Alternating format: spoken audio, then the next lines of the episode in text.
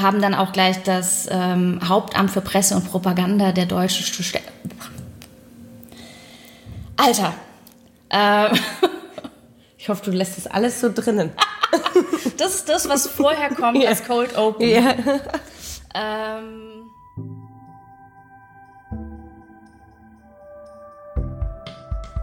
Gostner Cast. Wissen, was im Gostner läuft.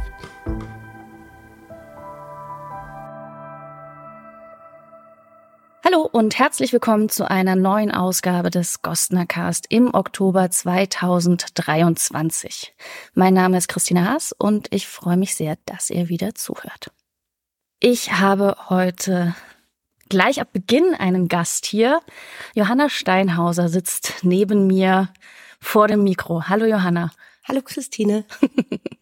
ähm, Johanna ist nicht zum ersten Mal in diesem Podcast zu Gast. Ich glaube, in der zweiten Ausgabe vor zwei Jahren warst du bei Isabel. Ja. Da habt ihr über Antigone gesprochen das damals. Stimmt. Und jetzt gerade hast du König Johann hier gespielt. Das stimmt auch. Gab's nicht noch was bei Bovary? War das nur ein Spieler oder so? Von unserer Reise?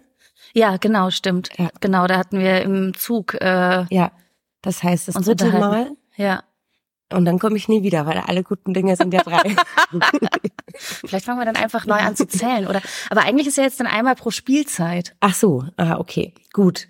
Ja, das passt ja dann trotzdem. Ach so, äh, ja, mal, egal. Ja, ich bin wieder da. Das freut mich auch sehr. Und das stimmt. Ich habe gerade äh, die Produktion König Johann gespielt. Genau, darum ging es ja auch hier in der letzten Folge. Und was wir hier dann immer haben, wir hören in die Premierenstimmen rein. Da waren bei der letzten Premiere Clara und Lena unterwegs und haben das Publikum gefragt, wie sie es denn so fanden. Und ähm, ja, hören wir uns jetzt an.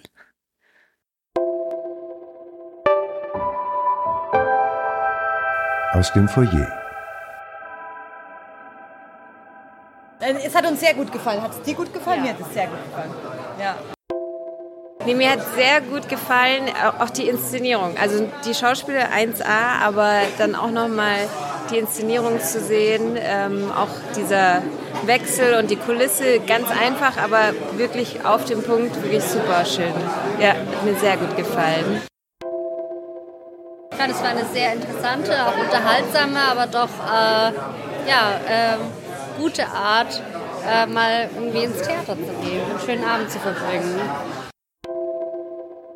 Es ist ja ein Stück, was man, glaube ich, nicht so oft an Theatern zu sehen bekommt.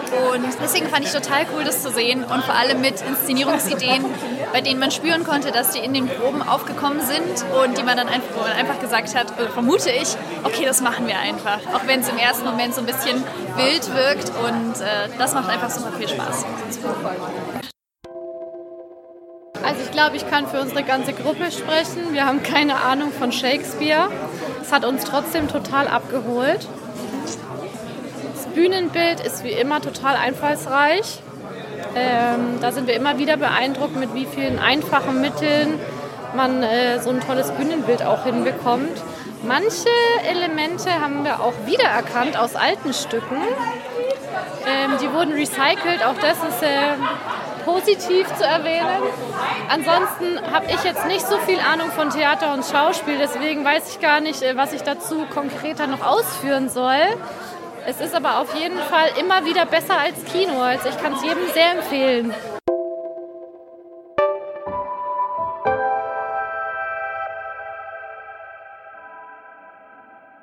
Besser als Kino, das höre ich immer sehr gerne. Ja. Das war jetzt von der Premiere. Äh, Im weiteren Verlauf der Vorstellungen, wie war das Feedback da so? Ähm, ich würde sagen, durchweg positiv. Also Felix, unser Techniker, also einer unserer Techniker, äh, der kam einmal auch nach einer Vorstellung, in der ersten Woche war das noch, und hat gesagt, er hat selten bei dem Stück so viel positive Resonanz direkt bekommen beim Auslass. Also wenn er praktisch das Publikum rauslässt uns wieder raus darf, endlich, ähm, dann waren die immer ganz beschwingt und haben sich bei ihm bedankt, äh, damit er das an uns weitergibt. Insofern würde ich behaupten, positiv. Und das bei einem ganz unbekannten Shakespeare. Ja. Also keine Angst vor unbekannten Sachen. So, jetzt habe ich dich ja nicht eingeladen, um hier nur äh, über Dinge zu sprechen, die man sich gar nicht mehr bei uns anschauen kann. Du bist ja regelmäßig hier am Haus. Wir werden dich im Dezember. April. Was? Im Dezember? Ja, How to Date a Feminist kommt noch. Ja, stimmt. In der Wiederaufnahme von How to Date a Feminist Ja. erleben natürlich. Ähm, da kann man jetzt natürlich schon Karten kaufen. Und im April, da wollte ich eigentlich hin, äh, bist du bei Die drei Schwestern dabei, Neuproduktion. Aber man kann dich auch jeden Monat hier erleben, denn du bist hauptverantwortlich für die Gostner Soap. So ist das, genau. Also nicht alleine Hauptverantwortliche, aber ähm, mit Hauptverantwortliche für die Gostner Soap. Ähm, Ihr geht jetzt in die dritte Staffel. ja, Worauf dürfen wir uns in dieser Spielzeit freuen? auf kosmische Intrigen. Also das, was der Titel verheißt, das äh, wollen wir auch erfüllen. ähm, äh, genau, äh, das heißt, wir, also wir haben ja gestartet ähm, sozusagen in einem Hotel, so ein bisschen Telenovela-mäßig, äh, sind letztes Jahr dann an die Stadtgrenze zu mafiösen Strukturen und ähm, haben uns da sozusagen schon ein bisschen vergrößert in der Gefahr und gehen jetzt aufs Ganze. Das heißt, äh, jetzt ist nicht nur Gostenhof, sondern die ganze Welt bedroht, nein, schon zerstört. Und ähm, wir begeben uns ins Weltall und versuchen, wie auch immer, das rückgängig zu machen. Also ähm, über die Episoden äh, versuchen wir im Prinzip die Zerstörung von Gostenhof und somit der Welt wieder rückgängig zu machen, um wieder einen Gostenhof vorzufinden am Ende der Spielzeit. Hoffentlich gelingt das, äh, da wir das ja improvisieren. Ähm, es ist noch nicht sicher. Äh, die erste Folge ist am 24. Oktober um 20 Uhr. Alles klar. Und äh, vermutlich wieder mit vielen bekannten Gesichtern aus den letzten Jahren. Äh, ja, wobei auch dieses Jahr, also diese Spielzeit, neue Gesichter uns verstärken werden, ähm, was super ist und wir auch, aber natürlich auf altbewährt, klingt so blöd, aber natürlich auch auf die Leute, die bisher mitgespielt haben, werden wieder mitspielen und auch der Jugendclub wird wieder vertreten sein ab äh, November dann. Äh, die sind ja noch nicht in der Probenphase oder beziehungsweise die haben jetzt erst auch den Start hingelegt und deswegen sind die im Oktober noch nicht dabei, aber ab November dann auch verstärkt durch Jugendclub-Mitglieder. Aber äh, es gibt eine große Neuerung äh, bei der Soap. Ab dieser Spielzeit kostet sie Eintritt. Das Korrekt. äh, war nicht äh, eure Entscheidung, sondern Entscheidung des Hauses. Ich empfehle, sich frühzeitig Karten zu sichern, denn äh, erfahrungsgemäß wird es voll. Das stimmt. Ähm, ja, da, das stimmt. Das war eine Entscheidung des Hauses. Ich, ich trage das aber, oder was heißt, ich trage das mit. Das kann ich ja so in dem Sinne nicht machen, aber ich unterstütze das oder finde das auch gut. Wir haben das auch immer vom Publikum zurückgemeldet bekommen, eigentlich, ähm, dass das total in Ordnung ist oder wäre. Und ich finde das super, dass sozusagen alle Dienstage generell eh bespielt werden im Loft und dass alle unter den gleichen Startvoraussetzungen da sind. Und das möchte ich auch so erwähnen, wir können uns dadurch, wenn auch nicht viel, aber ein bisschen Geld auszahlen. Und ähm, insofern ist das was Gutes und ich hoffe sehr, dass das auch weiterhin oder dass das überhaupt vom Publikum unterstützt wird, weil ähm, naja, sonst wäre es natürlich doof, wenn wir uns doch nichts auszahlen können. also, genau. Genau, also vielleicht zum Verständnis, ähm, für unsere Dienstagsreihen können wir keine Festgage zahlen. Die äh, KünstlerInnen oder generell im Loft werden die KünstlerInnen äh, an den Einnahmen beteiligt.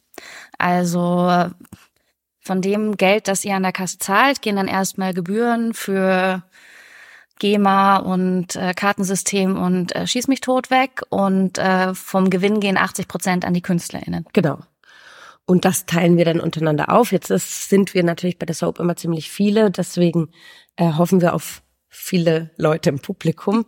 Ähm, man muss aber dazu sagen, oder das möchte ich auch äh, dazu sagen, für die, äh, die nicht so viel Geld haben oder auch Studierende sind, es gibt Ermäßigungen und äh, es gibt auch das Studi-Special, das äh, bei den Produktionen im Gostner immer mittwochs und donnerstags ist und das findet aber bei uns bei der Soap Oder findet jetzt generell bei den dienstags Dienstagen, genau, ähm, findet das auch Anwendung. Das heißt, zwei Studierende kommen zum Preis von einer studierenden Person Genau. rein. Gilt nicht nur für Studierende, sondern auch für Auszubildende, Berufsschule, ähm, SchülerInnen, sowas. Kinder im Allgemeinen. Wenn sie alt genug sind, um da reinzugehen. Also bei der Soap kann man auch als Kind kommen. Wo willst du die Grenze ziehen? Ab der sechsten Klasse. Also das kommt ein Ab bisschen 12 drauf quasi. an. Ab zwölf oder also wir fangen ja um acht an. Das Ganze ist um neun, halb zehn beendet. Wenn man ab dem Zeitpunkt, wenn man um zehn ins Bett gehen darf, dann darf man auch zur Soap kommen. Das finde ich eine gute Regel. Ja. Okay, cool. Genau, am 24. Oktober die erste Episode. yes. Wenn man von Anfang an dabei sein will, dann jetzt los. So, aber das ist zwar schon sehr nah der 24. Oktober, aber vorher bist du nochmal hier. Ja, krass. Ähm, vom 17. bis zum 21. Oktober veranstaltet das Gostner Hoftheater eine Themenwoche zur Bücherverbrennung. Wir nennen das Ganze die Woche der verbrannten Bücher. Ähm, die Bücherverbrennung der Nazis haben sich dieses Jahr zum 90. Mal gejährt. Und ähm, wir haben uns entschieden, diese Themenwoche zu machen. Äh, von Dienstag bis Samstag werden jeden Abend zwei KünstlerInnen sich mit AutorInnen äh, beschäftigen, die damals auf der schwarzen Liste schöne Literatur standen. Ähm, wie detailliert kennst du dich mit dem aus, was da 1933 passiert ist? Nicht besonders detailliert. Also ich weiß, dass am 10. Mai 1933 Bücher verbrannt wurden, die auf einer Liste standen. Ich habe jetzt in der Vorbereitung gelernt, dass es eine schwarze Liste eben gab, auf der diese Bücher standen und dass es auch eine weiße Liste gab. Ähm, also ich wusste vorher, dass es Listen gab, aber nicht, wie die benannt wurden und wer da genau drauf stand, wusste ich auch nicht im Detail. Also ein paar, klar, die weiß man so, gerade die, die bisschen bekannter sind, aber ähm, die, die wir zum Beispiel machen jetzt am Donnerstag, dem 19. Oktober, mh, das wusste ich ganz ehrlich nicht. Ähm, ja, ich beschäftige mich ja schon ein bisschen länger mit der Vorbereitung dieser Woche seit April und ich habe auch viele Namen, glaube ich, zum ersten Mal gelesen. Ähm, habe mich jetzt ein bisschen intensiver damit äh, beschäftigt. Und äh, einer der bekanntesten, von denen man weiß, dass ihre Werke damals verbrannt wurden, äh, ist Erich Kästner. Er ist meines Wissens der Einzige, der sich das Spektakel in Berlin auch äh, live angeschaut hat und äh, der darüber auch geschrieben hat, beziehungsweise gesprochen hat. Das sind verschiedene Reden von ihm, die dann nochmal als Buch erschienen sind. Und äh, da hören wir jetzt einen Auszug aus dem Band über das Verbrennen von Büchern, gelesen von Thomas Witte.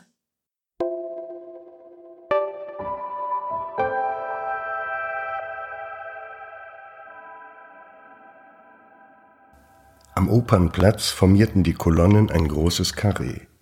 Hans Wilhelm und ich standen an der braunen Studentenmauer, die sich auf dem Fahrdamm parallel zur Universitätsfassade gebildet hatte. Für den Höhepunkt der Veranstaltung aufbewahrte Pechfackeln wurden angezündet.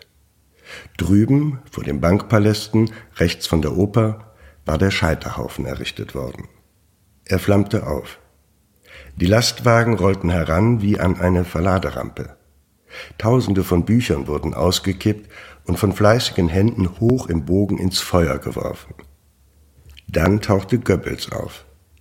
Er stand auf einer von Mikrofonen belagerten Estrade und gestikulierte vor dem Feuerschein wie ein Teufelchen vor der Hölle. Er zeterte, salbaderte, rief Schriftsteller bei Namen und überantwortete ihre Bücher den Flammen und dem Vergessen. Das war kein Großinquisitor, sondern ein kleiner, pöbelnder Feuerwerker. Hier rächte sich ein durchgefallener Literat an der Literatur. Hier beseitigte ein durchtriebener Politiker für viele Jahre jede intellektuelle Opposition. Politik ist von uns selber erlebte Geschichte. Als am 10. Mai 1933 die deutschen Studenten in allen Universitätsstädten unsere Bücher tonnenweise ins Feuer warfen, spürten wir, hier vollzieht sich Politik und hier ereignet sich Geschichte. Die Flammen dieser politischen Brandstiftung würden sich nicht löschen lassen. Sie würden weiterzüngeln, um sich fressen, auflodern und Deutschland, wenn nicht ganz Europa, in verbrannte Erde verwandeln. Es würde so kommen und kam so. Es lag in der Unnatur der Sache. Sie machten sich viel mit Fackeln und Feuer zu schaffen, jene Pyrotechniker der Macht. Es begann mit dem brennenden Reichstag und endete in der brennenden Reichskanzlei. Es begann mit Fackelzügen und endete mit Feuerbestattung. Zwischen dem Reichstagsbrand und der Bücherverbrennung, also zwischen dem 27. Februar und dem 10. Mai 1933, arbeiteten sie freilich ohne Streichhölzer und ohne Benzin. Sie sparten Pech und Schwefel. Es ging auch so. Der Feldmarschall und Reichspräsident kapitulierte in der Potsdamer Garnisonskirche. Das geschah am 21. März. Zwei Tage später kapitulierten mit Ausnahme der Sozialdemokraten die Parteien in der Kolloper. Eine Woche später wurden die Länder gleichgeschaltet. Am 1. April wurde der Judenboykott inszeniert. Es war eine missglückte Inszenierung und man setzte das blutige Stück vorübergehend vom Spielplan ab. Am 7. April wurden die Gauleiter als Reichsstatthalter herausstaffiert. Am 2. Mai wurden die Gewerkschaften aufgelöst. Zwei Monate hatte man mit der seidenen Schnur gewinkt und es ging wie am seidenen Schnürchen. Am 10. Mai aber brauchte man wieder Feuer für die Bücher. Die Feuer brannten. Auf dem Opernplatz in Berlin, auf dem Königsplatz in München, auf dem Schlossplatz in Breslau, vor der Bismarcksäule in Dresden, auf dem Römerberg in Frankfurt. Sie loderten in jeder deutschen Universitätsstadt. Die Studenten hielten in brauner Uniform die Ehrenwache, die Sturmriemen unterm akademischen Kinn. In Berlin hatten sie sich vor der Universität und der Bibliothek aufgebaut, sahen zum Scheiterhaufen hinüber und kehrten ihrer Alma Mater den Rücken. Und den Standbildern der Brüder Humboldt am Haupttor. Sie blickten zackig geradeaus, die Studenten. Hinüber zum Brandmal, wo der kleine Teufel aus der Schachtel schrie und gestikulierte und wo die Kommilitonen die Bücher zentnerweise ins Feuer schippten. Meine Damen und Herren, ich habe gefährlicheres erlebt, tödlicheres, aber gemeineres nicht.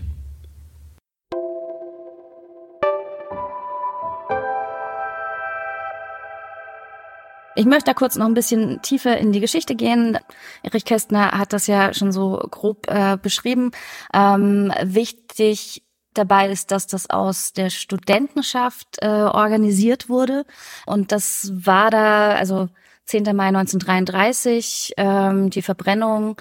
Da waren die Nazis vier Monate offiziell an der Macht, aber die Bücherverbrennungen waren schon länger vorbereitet worden. Also ab äh, 1929 ähm, haben schon nationalistische, antisemitische und republikfeindliche Kräfte den Deutschen Studentenbund unterwandert. Ab 1931 äh, wurde der Deutsche Studentenbund dann von einem Mitglied des nationalsozialistischen Deutschen Studentenbundes geleitet. Der Deutsche Studentenbund, das ist der Zusammenschluss der allgemeinen Studentenausschüsse gewesen, aller Hochschulen.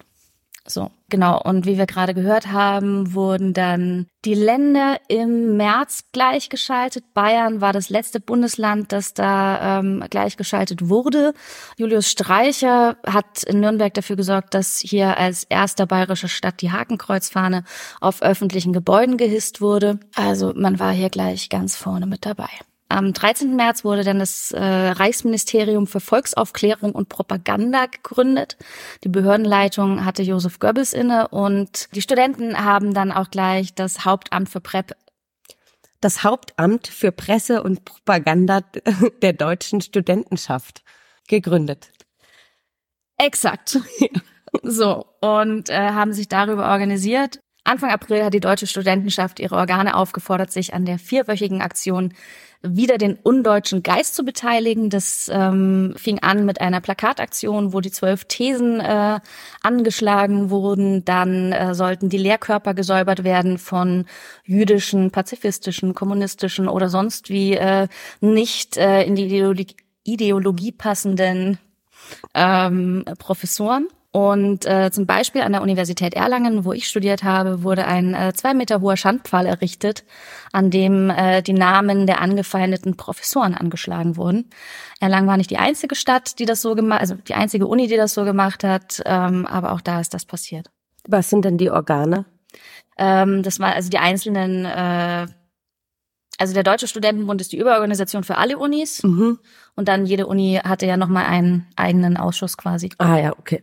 Also genau. Und äh, dann Ende April wurden die Bücherverbrennungen vorbereitet. Es wurde das zersetzende Schrifttum gesammelt. Die Studenten waren aufgefordert, erst ihre eigenen Bibliotheken zu säubern, dann bei Freunden und Bekannten zu gucken, was da so los ist, die Institu Institutsbibliotheken, äh, die Unibibliotheken, die öffentlichen Büchereien und Buchhandlungen zu besuchen und die Dinge zu entfernen. Die Grundlage für die Auswahl der Bücher bildeten die äh, schwarzen Listen des 29-jährigen Bibliothekars Wolfgang Herrmann. Auf die beziehen wir uns auch bei der Woche der verbrannten Bücher. Man muss sagen, dass es damals sehr viele Listen gab, zum Teil sich widersprechende Listen Ja. Und das noch nicht so zentral organisiert war. Wir beziehen uns also konkret auf diese Liste. Und wie kam die auf Wolfgang Herrmann? Who the fuck ist Wolfgang Herrmann? Das Der war da engagiert. Der hat sich da gekümmert. Aber jetzt in Erlangen oder an nee, der Haupt? der, ganz, ganz Deutschland. Ach so, okay. Also der, Also- der war praktisch. Warte, wir können einmal kurz bei Wikipedia nachschauen. Ja. Live-Recherche. Ich weiß noch nicht, ob ich das drin lasse. Das können wir ja gucken. Ich war ja letzten auch bei so einer Wahlkampfveranstaltung. Da hat der Kevin Kühnert auch live dann was Ja, recherchiert. so war Das darf man durchaus machen. Er hat das auch so benannt. Ja, ähm, ich lese aus äh, Wikipedia vor. Der Berliner Bibliothekar Wolfgang Herrmann hatte bereits seit einigen Jahren an einem Verzeichnis auszusondernder Schriften gearbeitet. An ihn wandte sich die deutsche Studentenschaft mit der Bitte um schwarze Listen, die bei der Aktion wieder den undeutschen Geist die Grundlage der Säuberung bilden sollte. Bereits am 26. März 1933 erschien eine erste Liste verbrennungswürdiger Bücher in der Berliner Nachtausgabe. Sie war vorläufig und unvollständig und wurde bald durch einen gründlicheren Index ersetzt. Anfang April 1933 trat in Berlin ein Ausschuss zur Erneuordnung der Berliner Stadt- und Volksbüchereien zusammen, dem auch der damals 29-jährige Wolfgang Herrmann angehörte. Im Rahmen dieses Ausschusses arbeitete er seine schwarzen Listen weiter aus. Mhm. Ich frage mich ja immer trotzdem, wie die dann auf so Leute kommen. Also ist das dann so, ha, ich kenne da noch einen, der ist auch ein super guter Nazi, der könnte bei uns mitmachen. So, also das weiß man ja, Ja, jetzt also nicht. hier nächster, äh, nächster so, Absatz. Die. NS-Forschung ab den 1980er Jahren hat belegt, dass weder die nationalsozialistische Bücherverbrennung am 10. Mai 1933 noch die von Wolfgang Herrmann erstellte schwarze Liste direkt vom Reichsministerium für Volksaufklärung und Propaganda in Auftrag gegeben oder gelenkt worden waren. Die Organisation der Bücherverbrennung lag weitgehend in der Hand der deutschen Studentenschaft. Und ebenso war Hermanns schwarze Liste aus Eigeninitiative des überzeugten nationalsozialistischen Bibliothekars entstanden. Also Also der kam und hat gesagt, Leute, ich, hab, hab- da was. ja, genau. Aber das ist doch krass, wie das manchmal so ist, dass da einer selber irgendwie sich was überlegt und dann hören plötzlich alle auch da drauf. Und Ja, sagen, hey, gute Idee. Hey, super. Und dann führt das zu so einem richtig extrem krassen Ding. Ja und vor allem, also wenn man sich dann eben, also diese Liste von äh, Wolfgang Herrmann, es gab die Liste schöne Literatur, es gab Geschichte, Kunst, äh, Politik und Staatswissenschaft, Literaturgeschichte, Religion, Philosophie, Pädagogik. Und eben auf dieser Liste schöne Literatur äh, fanden sich 131 SchriftstellerInnen. Und da sind aber auch Leute dabei, ähm, also Recherche war damals durchaus schwieriger, als wir das hier gerade vorgeführt haben mit, äh, lass uns einmal kurz hier ins Internet Ja. gucken. Ähm, da waren auch einfach Leute dabei, die versehentlich auf der Liste gelandet sind. Genau.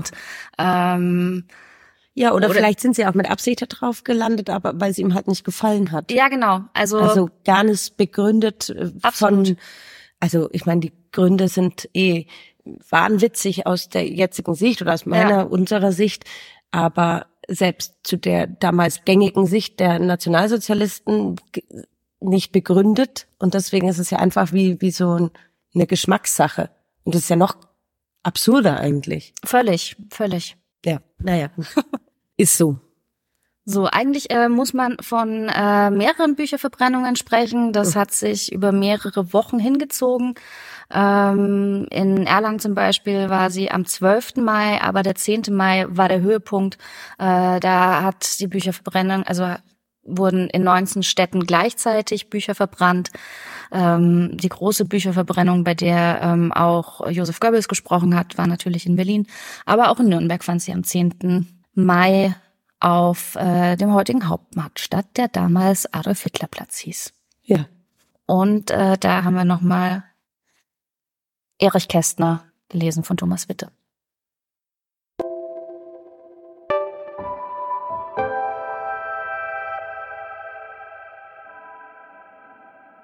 Mit Büchern vollgeladene Lastwagen schwankten zwischen den Kolonnen. Es war ein trüber, regnerischer Tag. Und trübe war, trotz Gesang und Uniform, die Stimmung der Studenten. Die Methoden der neuen Herren waren im Grunde noch nicht ganz die ihren. Dass man Bücher nicht nur lieben, sondern auch hassen kann, wussten sie. Dass man Bücher auf Kommando öffentlich verbrennt, mussten sie noch lernen. Es war wohl allen ohne Ausnahme klar, dass sie heute der gesamten zivilisierten Welt ein unvergesslich widerwärtiges Schauspiel boten. Ein Schauspiel, das unauslöschbar in den Annalen der Menschheit eingetragen bleiben würde. Und vielleicht empfanden sie auch, dass ihr Marsch ein freiwilliger Marsch durchs kaudinische Joch war. Gerade sie hätten ja diesen Henkergang nie und nimmer antreten dürfen. Goebbels hatte eine Pöbelparole ausgegeben und ließ sie nicht von der Plebs, sondern von der Elite ausführen. Das war eine windige Teufelei, so recht nach seinem Geschmack. Mit dem heutigen Auto da Fe, das die Freiheit des Schriftstellers auslöschte, richteten die deutschen Studenten ihre eigenen Ansprüche auf jede künftige Meinungsfreiheit hin.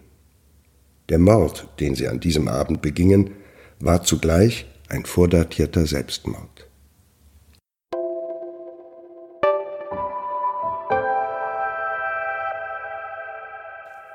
Was waren denn deine Gedanken, als du zum ersten Mal von der Idee der Themenwoche am Gossenhof Theater gehört hast? Um mit Thomas Wittes Wort zu sprechen, gut. okay. Kannst du das weiter ausführen oder hm. lieber nicht? Positiv. gut, äh, wenn ich rausgehe aus dem Witschen Reden, dann muss ich es trotzdem so sagen, ich fand es erstmal eine sehr gute Idee. Ich hatte im Hinterkopf, dass das irgendwo oder ja doch so im Hinterstübchen, dass das auch beim Deutschlandfunk oder sowas, dass die auch, glaube ich, so eine Themenreihe dazu gemacht haben. Genau, also weil es ja dieses Jahr zum 90. Mal gejährt hat, gab es gerade im Mai sehr viele Aktionen. Ja. Wir fanden, also mal abgesehen davon, dass es im Mai nicht in unseren Spielplan gepasst hat, äh, finden wir es aber auch wichtig, dass sich das nicht auf einen Monat konzentriert, in dem irgendwie darüber gesprochen wird, sondern jetzt einfach im Oktober äh, das auch wach zu halten, fanden wir richtig. Ja. Und was ich besonders gut fand an der Idee, äh, war sozusagen, dass ihr verschiedene KünstlerInnen angefragt habt und man sozusagen wie ein, ich nenne das jetzt mal ein, bewusst, ein buntes Programm mhm. ähm, dazu erstellt, so dass das nicht wie wir machen eine Woche Lesungen und das findet alles im gleichen Rahmen oder Format statt, sondern wir alle können und ja, können uns das aussuchen, in welcher Art und Weise wir das gestalten wollen. Also keine Ahnung, da ist ein Musiker oder eine Musikerin dabei, da sind einfach zwei SchauspielerInnen da. Bei uns ist jetzt Tammo und ich, die wir zusammen gerade gespielt haben. Das heißt, Tammo kommt, also spielt, ähm, aber ist ja eigentlich ursprünglich oder immer noch ähm, ausgebildeter bildender Künstler. Und äh, insofern, glaube ich, kommen da wirklich super viele verschiedene Abende raus. Und das finde ich das Schöne an dieser Idee, dass jeder Abend nicht nur, weil es andere AutorInnen sind, anders wird, sondern wirklich künstlerisch auch anders gestaltet ist. Mhm. Genau. Das fand ich das Spannende. Genau. Und warum Tam und ich das zusammen machen, das ist eher so ein Zufall. Würde ich jetzt mal so sagen. Ähm, weil als du und Laurent ihr mich angefragt habt, waren wir äh, hier im Gostner, im, unten im Hof. Und mein erster Gedanke war, ach, da würde ich, das mache ich gerne. Und da würde ich gerne was mit dir machen. Also genauso habe ich es, glaube ich, gesagt. Und Tammo saß mir gegenüber, hatte zugehört und sagte, ich würde auch gerne was mit dir machen. Ich meinte aber Dias. Also dieses Zwischending. Diese Technik der diese 80er. Technik der 80er und so. Ähm, das machen wir jetzt nicht mit Dias, aber äh, wir machen was zusammen. ähm, genau. Äh, und so kam das. Und jetzt gibt's bei uns Kaffee. Gut, ähm, ich habe dir ein Gedicht mitgebracht von äh, Bertolt Brecht. Äh, das heißt die Bücherverbrennung. Könntest du das bitte vorlesen? Ja, das lese ich vor.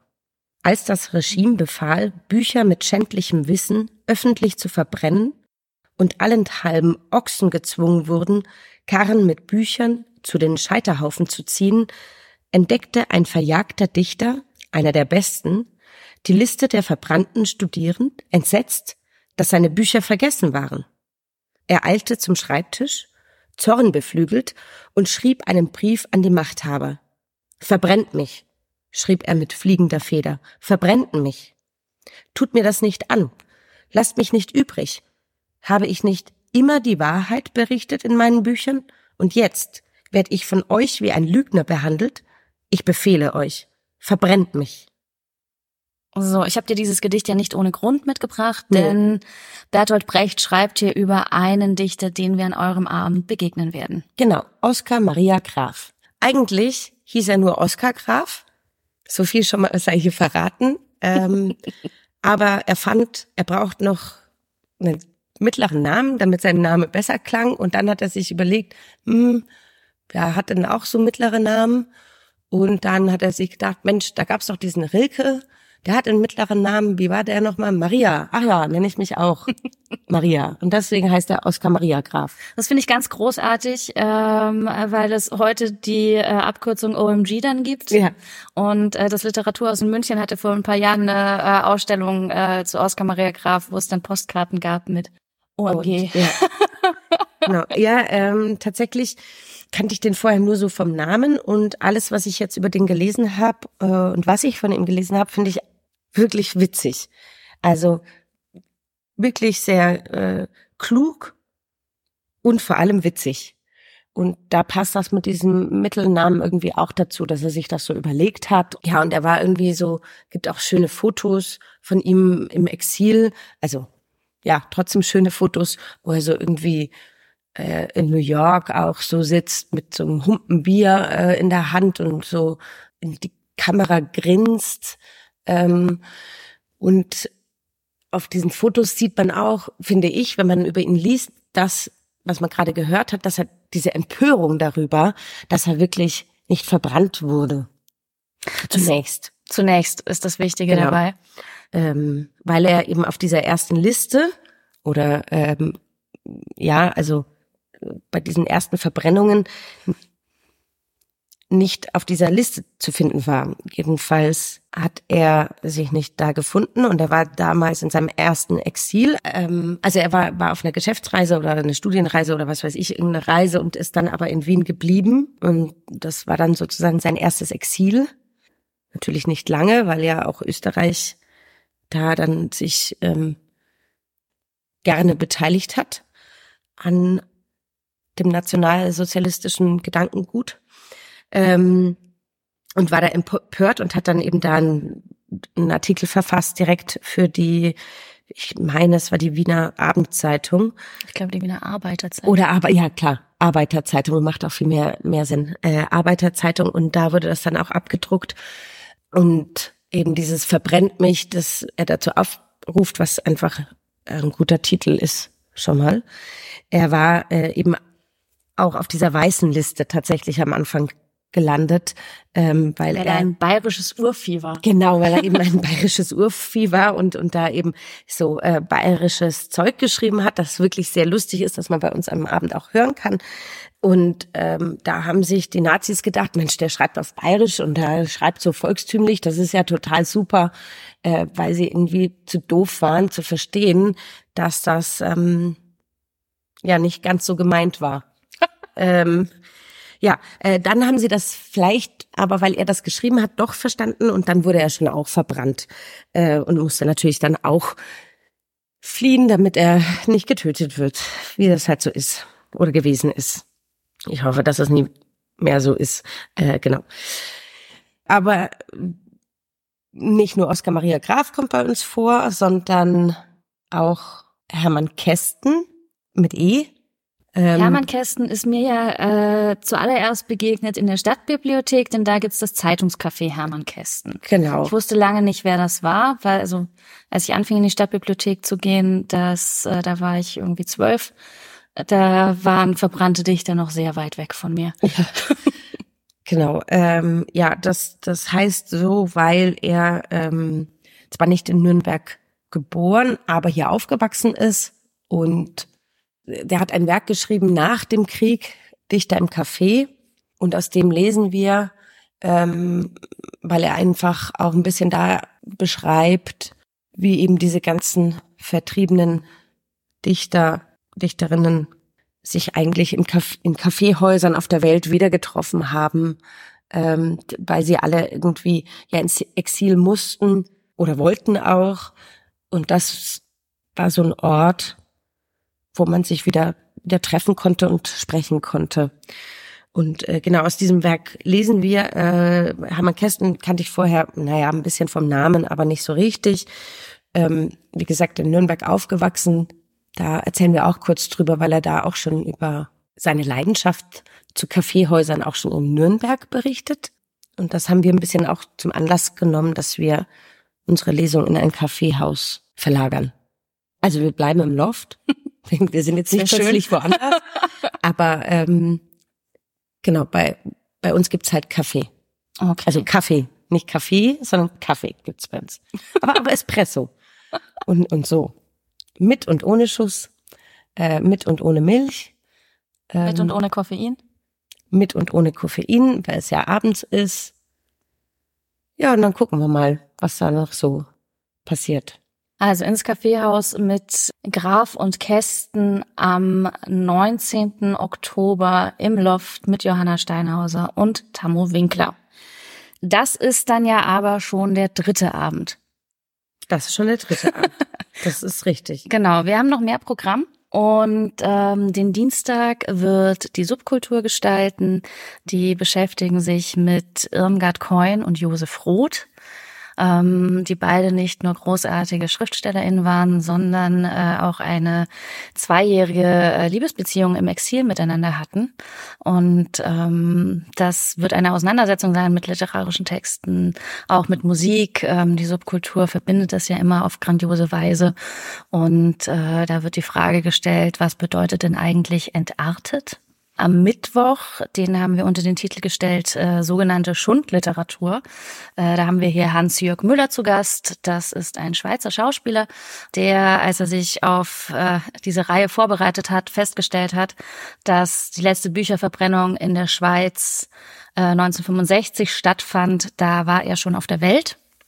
Und das führte dazu, dass er sich damit auseinandergesetzt hat, ähm, warum Bücher verbrannt werden, äh, wie das klassifiziert wird und so weiter. Und im zweiten Teil des Abends kann man dann äh, Fleur Grelet erleben, die gerade auch bei König Johann mit dabei war und die sich mit ähm, verbrannten Kinderbüchern beschäftigen wird. Dann kommen wir am Donnerstag. Dann kommt ihr am Donnerstag. Tammo und Johanna. Genau. äh, am Freitag komme ich mit ähm, Antigone Akün, die hat in der letzten Spielzeit hier äh, Nora inszeniert und wir werden uns mit ähm, explizit mit den Autorinnen beschäftigen, denn in der Vorbereitung ähm, auf diese Themenwoche habe ich festgestellt, dass auch da über die Frauen wenig geschrieben wird. Also es gibt von Volker Weidermann das Buch der verbrannten Bücher, was so meine Basis war. Und zum Beispiel über ähm, Alex Wedding, mit der sich Fleur beschäftigen wird am Mittwoch. Die wird quasi nur in so einem Nebensatz erwähnt, weil es so ist, also weil die Bücher ihres Mannes auch verbrannt wurden und über den geht es so zweieinhalb Seiten. Und dann äh, ist noch so, ja, ähm, Alex Wedding, äh, eigentlich äh, Grete Weißkopf, ähm, deren Buch stand natürlich auch auf der Liste und dann sind sie zusammen irgendwie nach Prag geflohen. Das ist alles, was über sie drüber steht. Und wo es mich äh, sehr geärgert hat, war dann bei ähm, Gina Kraus. Ähm, die war mir letztes Jahr begegnet, als wir Menschen im Hotel gemacht haben, mhm. weil die in der mit Vicky Baum zusammen bei Ulstein gearbeitet hat ähm, und beide Bücher veröffentlicht haben. Ja. Und äh, in dem Buch von Weidermann äh, wird bei Gina Kaus vor allem über ihre Männergeschichten erzählt und nicht darüber, dass sie damals Bestseller geschrieben hat, die sich wahnsinnig gut verkauft haben. Antigone und ich werden uns damit beschäftigen, was diese Autorinnen geschrieben haben und wie nicht an sie erinnert wird, zum Teil. Ähm, den Abschluss der Woche ähm, liefern dann Feline Bührer und Daniel Zacher am Samstag, die sich äh, auseinandersetzen mit der Friedensnobelpreisträgerin Bertha von Suttner, die ähm, das Buch Die Waffen niedergeschrieben hat. Feline Bührer, Schauspielerin und Daniel Zacher am Akkordeon werden diesen Abend gestalten. Und wir haben hier schon ein äh, kleines Audio von Daniel. Da hören wir jetzt mal rein. Thank you.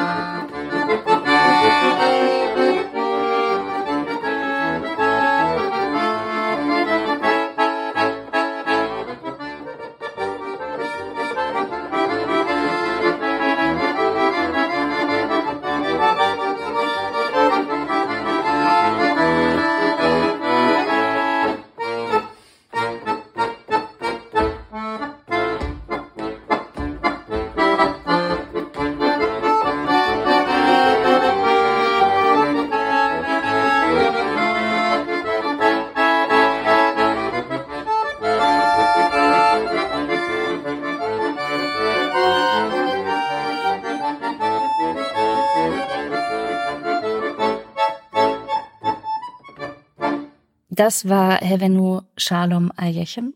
Kennst du das, Johanna? Nee. Nicht? Wir haben das in der Schule gesungen. Ähm, das ist ein jüdisches Traditional und das ähm, heißt übersetzt, wir wollen Frieden für alle. Ah ja, vielleicht wenn ich's, ähm, wenn du es hörst. Wenn ich's höre. ja. So, damit äh, habt ihr rausgefunden, dass Johanna das gerade noch nicht hören kann, weil ich diesen Track erst noch reinschneiden werde. Ja. Ähm, also, wir wollen Frieden für alle. Ich glaube, das kann man äh, in diesen Zeiten nicht laut genug sagen. Ja, allerdings. Ähm, es ist nicht schön, was gerade auf der Welt passiert. Ähm, wir versuchen mit dieser Themenwoche unseren Teil äh, dazu beizutragen, dass äh, die Herzen und die Hirne aufgehen und man mit sich den Dingen auseinandersetzt. Und ähm, ich bedanke mich jetzt schon mal bei dir für das Gespräch, Johanna. Schön, dass du da warst. Danke auch. Und dann hören wir abschließend nochmal einen Text von Erich Kästner, gelesen von Thomas Witte. Die nächste Ausgabe vom Gostner Cast kommt dann Anfang November. Wir freuen uns drauf, wenn ihr in den nächsten Wochen bei uns im Gostner vorbeischaut. Bis bald. Tschüss.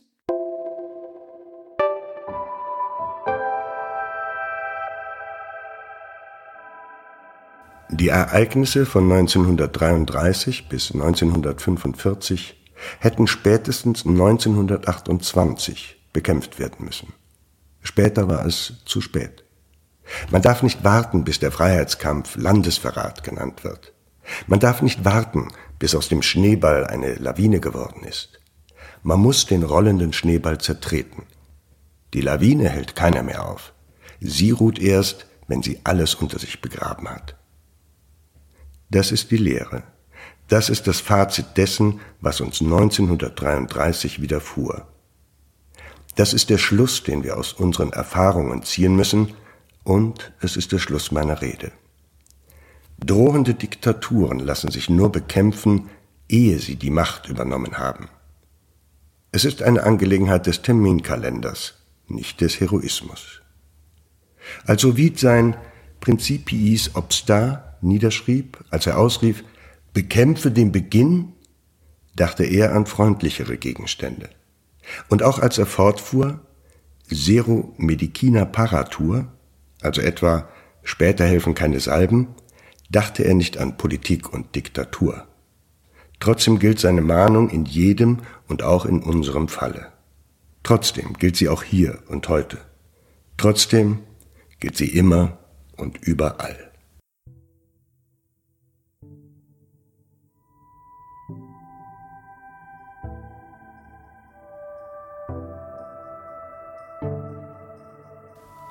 Der Gostner Cast ist eine Produktion des Gostner Hoftheaters. Idee und Konzept Christine Haas und Isabel Püker. Moderation Christine Haas. Sounddesign Nicole Pietruschka. Und die Stimme gehört Thomas Witte. Jeden Monat eine neue Folge, überall da, wo es Podcasts gibt.